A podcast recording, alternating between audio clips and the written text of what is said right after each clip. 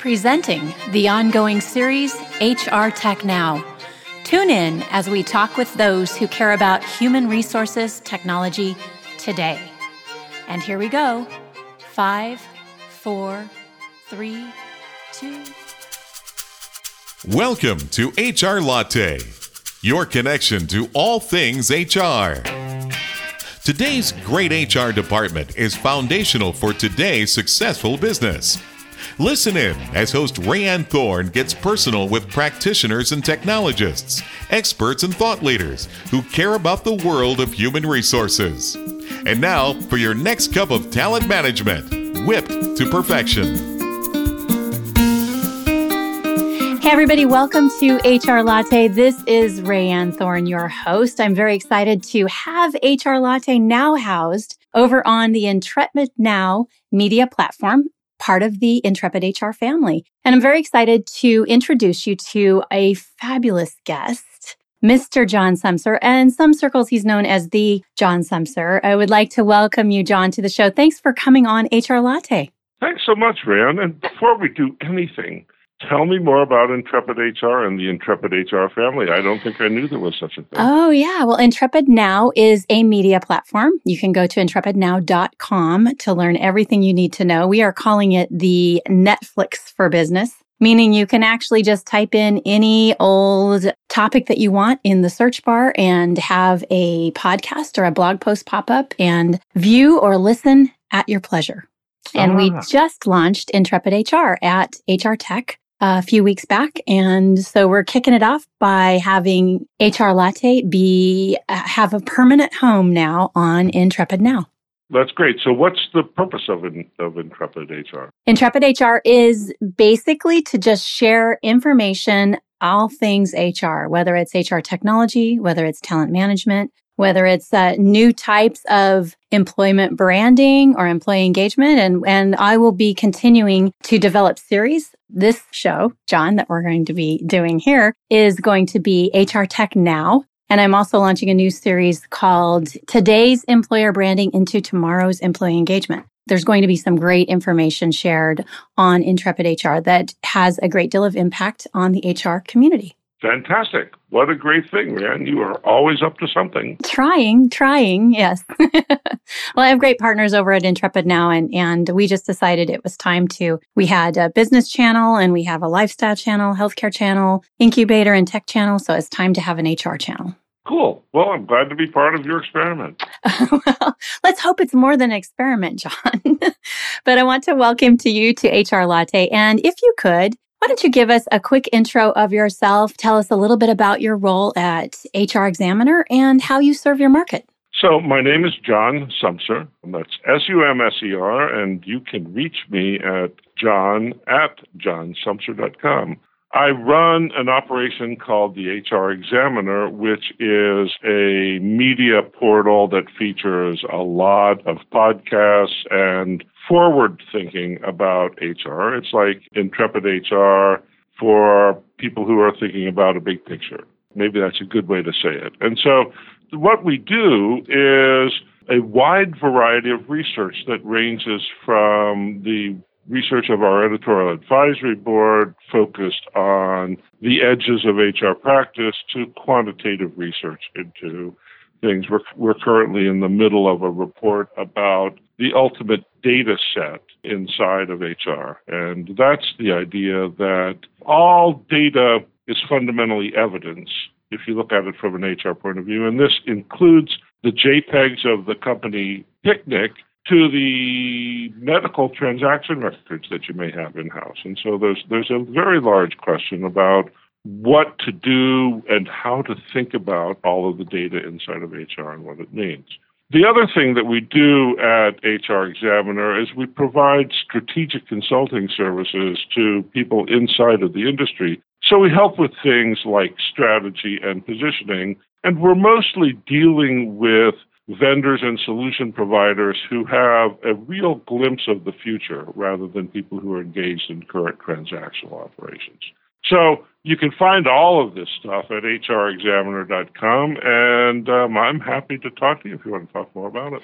That's wonderful. So spell it out for us because some people may think to put an E in or not put an E in. Is it HRX? H R E X A M I N E R, HR Examiner. Examiner, just like it sounds. Well, perfect. John, I know that you get to travel quite a bit, and I put get to in front of that because some people like to say I have to travel, but you get to travel quite a bit to visit clients and attend the various conferences in the HR industry. Why is it important for you to be at those places, whether it's visiting a client or at a conference? Well, because I'm interested in the edge of HR, where it's evolving, the only way to see that in the wild is to go out and see it in the wild. And for me, the best leads that I can find to interesting new things happen in these very public places. I go to a variety of kinds of events. I go to sort of observable trade shows and conferences. I go to very small scale, intimate things. I go to user conferences and I go to analyst confabs that some solution providers throw. And so what I'm doing in all of those places is collecting information because I believe that the world is changing pretty rapidly and that it's my job on some level to give people some ways to grapple with the way the world is changing. Oh, it is indeed changing and and how we talk, how we communicate personally is changing. So of course, how we do that in business will change as well. I know that you were just at the HR Tech conference and exhibition in Las Vegas, and you were there conducting a great many tech briefings. I was hoping to have audience with the great John Sumser, but you were too busy for me, which I'm glad I get to speak with you now. But if, when you reflect on your time in Las Vegas at HR Tech, did you see or hear anything that really piqued your interest that you thought, wow, this is exciting. I can't wait to learn more?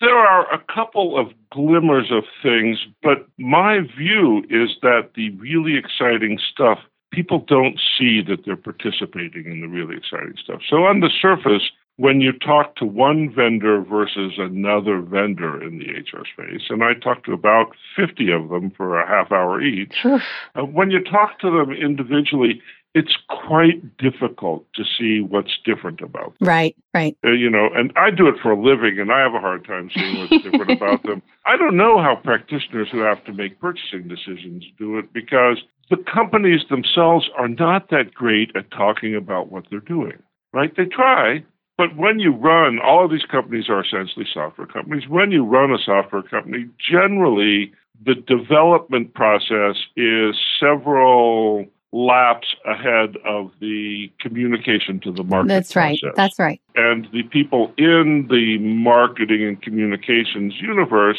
have to be very, very disciplined to stay on top of the product. And what happens as things evolve is what the product actually is changes, and it's very, very difficult.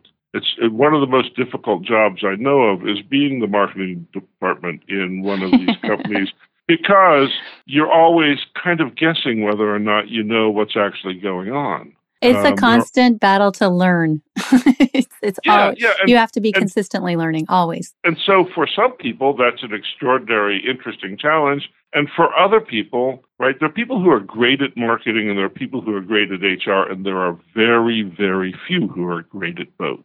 And the people who are great at marketing don't really have the time for the nuance that makes HR what it is. Right. And the people who are really great at HR really hate to see the people reduced to transactional elements. So tactics like content marketing, email based content marketing, and drip marketing, which are great in the marketing set, are the anathema to. Um, well, that's why I hate it because I, I you know, I have that I have this whole you know HR practitioner side of me that just I just abhor it when I see email marketing uh, drop in and over and over and over and, and this consistent messaging that has nothing to do with me but I'm part of a quota that some marketer has to fill, right? They well, have to get know, it out there. I think that people in marketing are not held accountable for the damage that they do. So I think of contemporary marketing as being very much like strip mining in West Virginia. um, And perfect. and that and that what you do is you send out a hundred pieces of email in order to get two or three Ah. responses. That's right. And when you send out a hundred pieces of email to get two or three responses, those responses are great. But the ninety-seven people whose day you interrupted are collateral damage to your business and to your brand. Your brand is tied to that damage. Right? It, Yeah. It's in, intrinsically tied to that damage. And so how Yes. do you how do you get past that? because it, it says to the recipient, our company is the kind of company that doesn't mind wasting your time. Right. Oh, so important. I love hearing you say that. So before we cut to a break, I want to ask you about human resources today. So we've touched on marketing to the HR department, to the HR professional. What do you think is the most pressing issue for an HR practitioner today? Well, we're at an inflection point, and it's like the inflection point when people stopped working on the farms and started to go to work on the factory. Hmm. On a farm, you don't have a corporation. In the factory, you have a corporation in your life. In today's world, people are moving from the corporate farm to the information factory or something like that. Right, That's, right. That's, that's a little sloppy, but that's sort of what's happening. And in the world of the corporate factory, things are different. Policies and procedures that are rigorous and arbitrary are exactly what you need to build a railroad or to build repetitive models of cars or vacuum cleaners or even hamburgers at a fast food place. And so so industrial stuff is is everywhere and a lot of how we think about what work is and who workers are and what the social contract is is caught up in this idea of a company that lasts forever making stuff.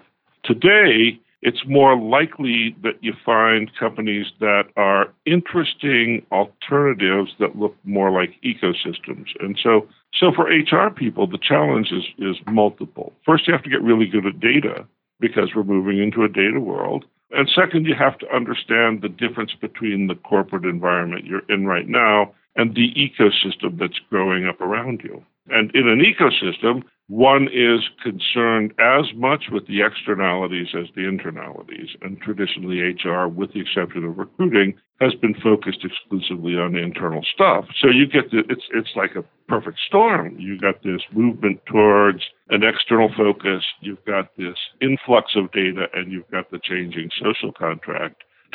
Yeah, right. And I don't.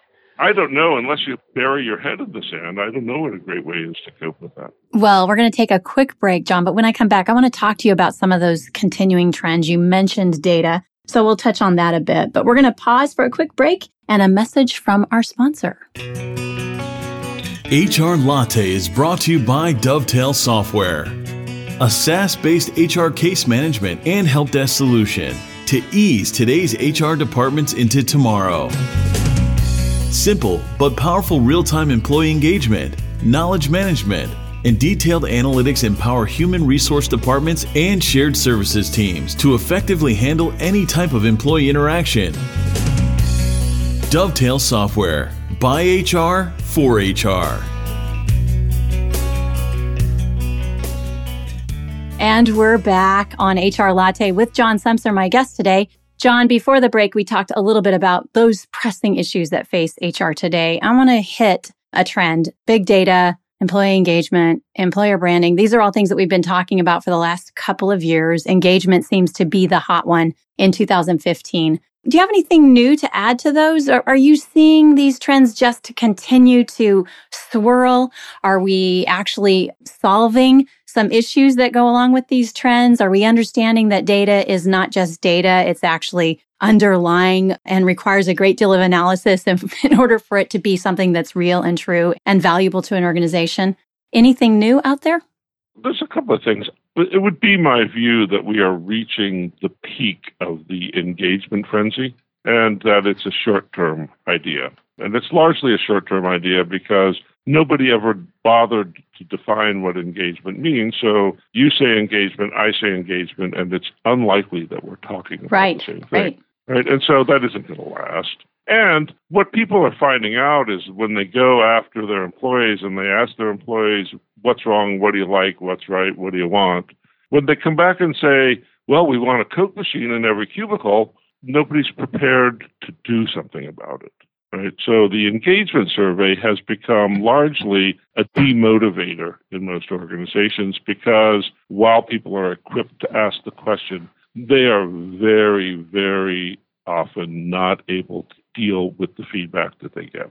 Well, it uh, be interesting. I, I'm interested to see if we're still talking as much about employee engagement or if we've shifted the focus of what that actually means, as you suggested, and maybe a clearer understanding of what it means. It means something completely different to the employee as opposed so, to the employer, right? So let me tell you two stories. Story one is I went to a conference thrown by a to be named later um, provider of, I don't know, I call them thank you companies. They're motivation oriented companies that provide feedback solutions that mostly allow you to say nice things to other people in the company. Okay. And this was amazing. There are 500 people at this conference, and the staff, it was like they all had a case of Red Bull. uh, they were just wired up and on fire. You know, was, oh man! Wow, look at this! And they were big smiles, and everything was over the top, and wonderful, and thank you, thank you, thank you. And they talked over the course of the conference of the power of creating systems that cause people to say thank you to each other because it creates the same effect as a case of Red Bull. And so you go from having a kind of a blah world into a world where everybody's eyes are open wide and the toothy smiles are out and the breathy thank yous are everywhere and everything's wonderful. And it's kind of cool to live in that environment until you burn out. because, right. because nobody can sustain that level of metabolism for any length of time. And so they didn't really have good answers for that question, which is why I'm not going to say who they were. Uh-huh. but there's that idea out there. And if you've got a high turnover call center environment with, you know, 400% attrition every year, it's probably great to run it on the back of, of a lot of thank yous and a lot of energy being dumped into the system with self reinforcing positive feedback because the people are going to burn out anyway and go. If you've got a company that you want to have, uh, you know, 50 years worth of company with, and you want to keep people and help them learn and help them grow and develop, if you ramp them up like that, your attrition rate will kill your long term goal. So there is some really interesting line where you have too much engagement or too much enthusiasm in the workplace and it starts to erode the long term value of the company.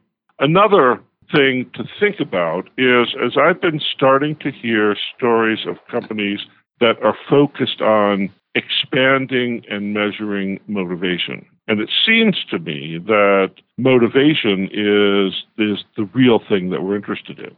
Right? Not so much are the employees good employees happy and committed to doing the job, but what the hell are they actually doing and can they do more is a kind of a better question. And how does it feel to them when they're doing it? And in that universe, I've heard this really interesting story about cobras. So cobras in Bombay in the mid 19th century, there was a massive problem with too many cobras. Right. And so the government of Bombay issued a bounty for cobras. you get five dollars. You bring in a dead cobra, you get five dollars. And the program was a roaring success. They found so many cobras. They found way more cobras than they thought they were, and they were really excited about the success. So they went out to investigate and found out that farming cobras was very lucrative and that the bounty had caused cobra farms to ramp up all over the city. and then, so then they said, well, geez, that's not working. Let's stop paying for the cobras. So they dropped the price of cobras to zero. And all of the cobra farmers went out of business and released their cobras. So the result of the bounty on cobras was that the city was flooded with cobras instead wow. of making it go away. And the point of that is the structure of incentive systems matters. Right. The structure of motivational systems matters because you want to figure out how to get your company aligned in a way that causes the best possible outcomes. And the Cobra story illustrates just exactly how hard it is to get that right. That's a great story and a great analogy for exactly what we're talking about. Are you seeing now? I know you have an opportunity to go and visit with executive leadership teams. Are you seeing any kind of disconnect? Because I've heard from other people that there's still this disconnect between leadership and employees? Or is that gap starting to close? Or is it a myth that it's starting to close? Well, so complicated question, complicated answer. First of all, if there isn't a gap between leadership and the workforce, there's something wrong because some people are the leadership and some people aren't. Yeah, there has to right, be right, this designation, right? Right, right. And so there's going to be a gap.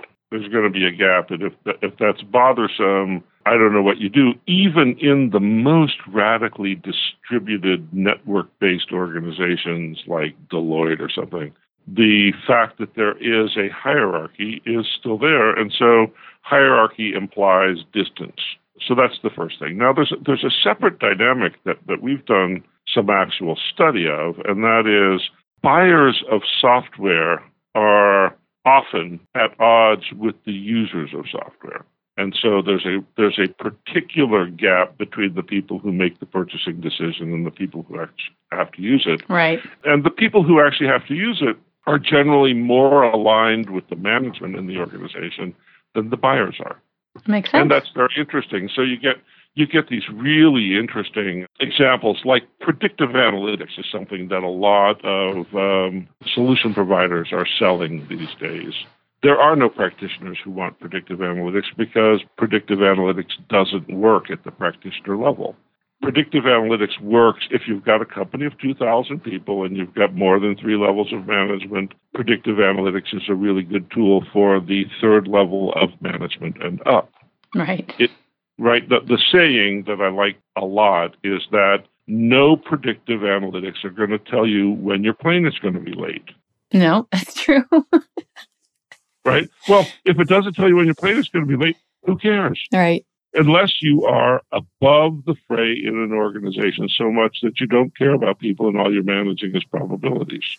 And then it makes some sense, but you can't predict when the plane is going to be late. So that feature, predictive analytics, is something that's interesting to buyers who are almost uniformly at the third level of management. It is not interesting to practitioners and therefore not particularly interesting as I knew would happen, John, we are almost out of time. But before I let you get away, I would love to ask if you have any um, words of wisdom or, or maybe something that you saw that was really great in 2015 that you could share with us as we wind down this last quarter of the year.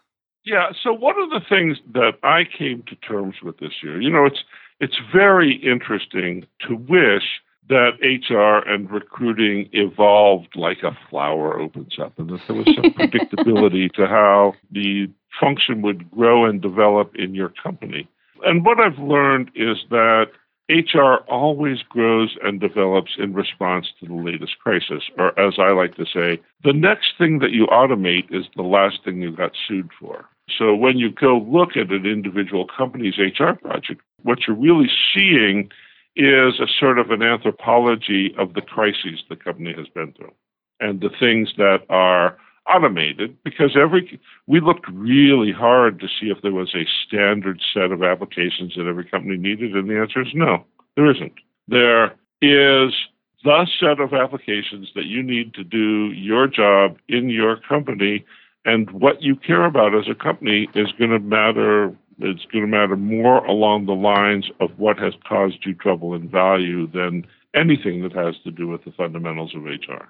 Well, with that, we will wrap up this edition of HR Latte and continuing series, HR Tech Now. John, where can our listeners learn more about you and HR Examiner and how can they reach you?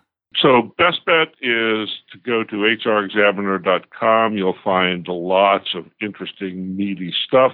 And if you want to get me directly, I am John at johnsumser.com. That's J O H N S U M S E R dot com. And if you're you are um, ready for micro bite-sized bits of information, try Twitter, and I am at John Sumser on Twitter.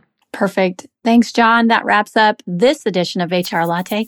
Tune in next time when we will continue our discussion about HR tech now.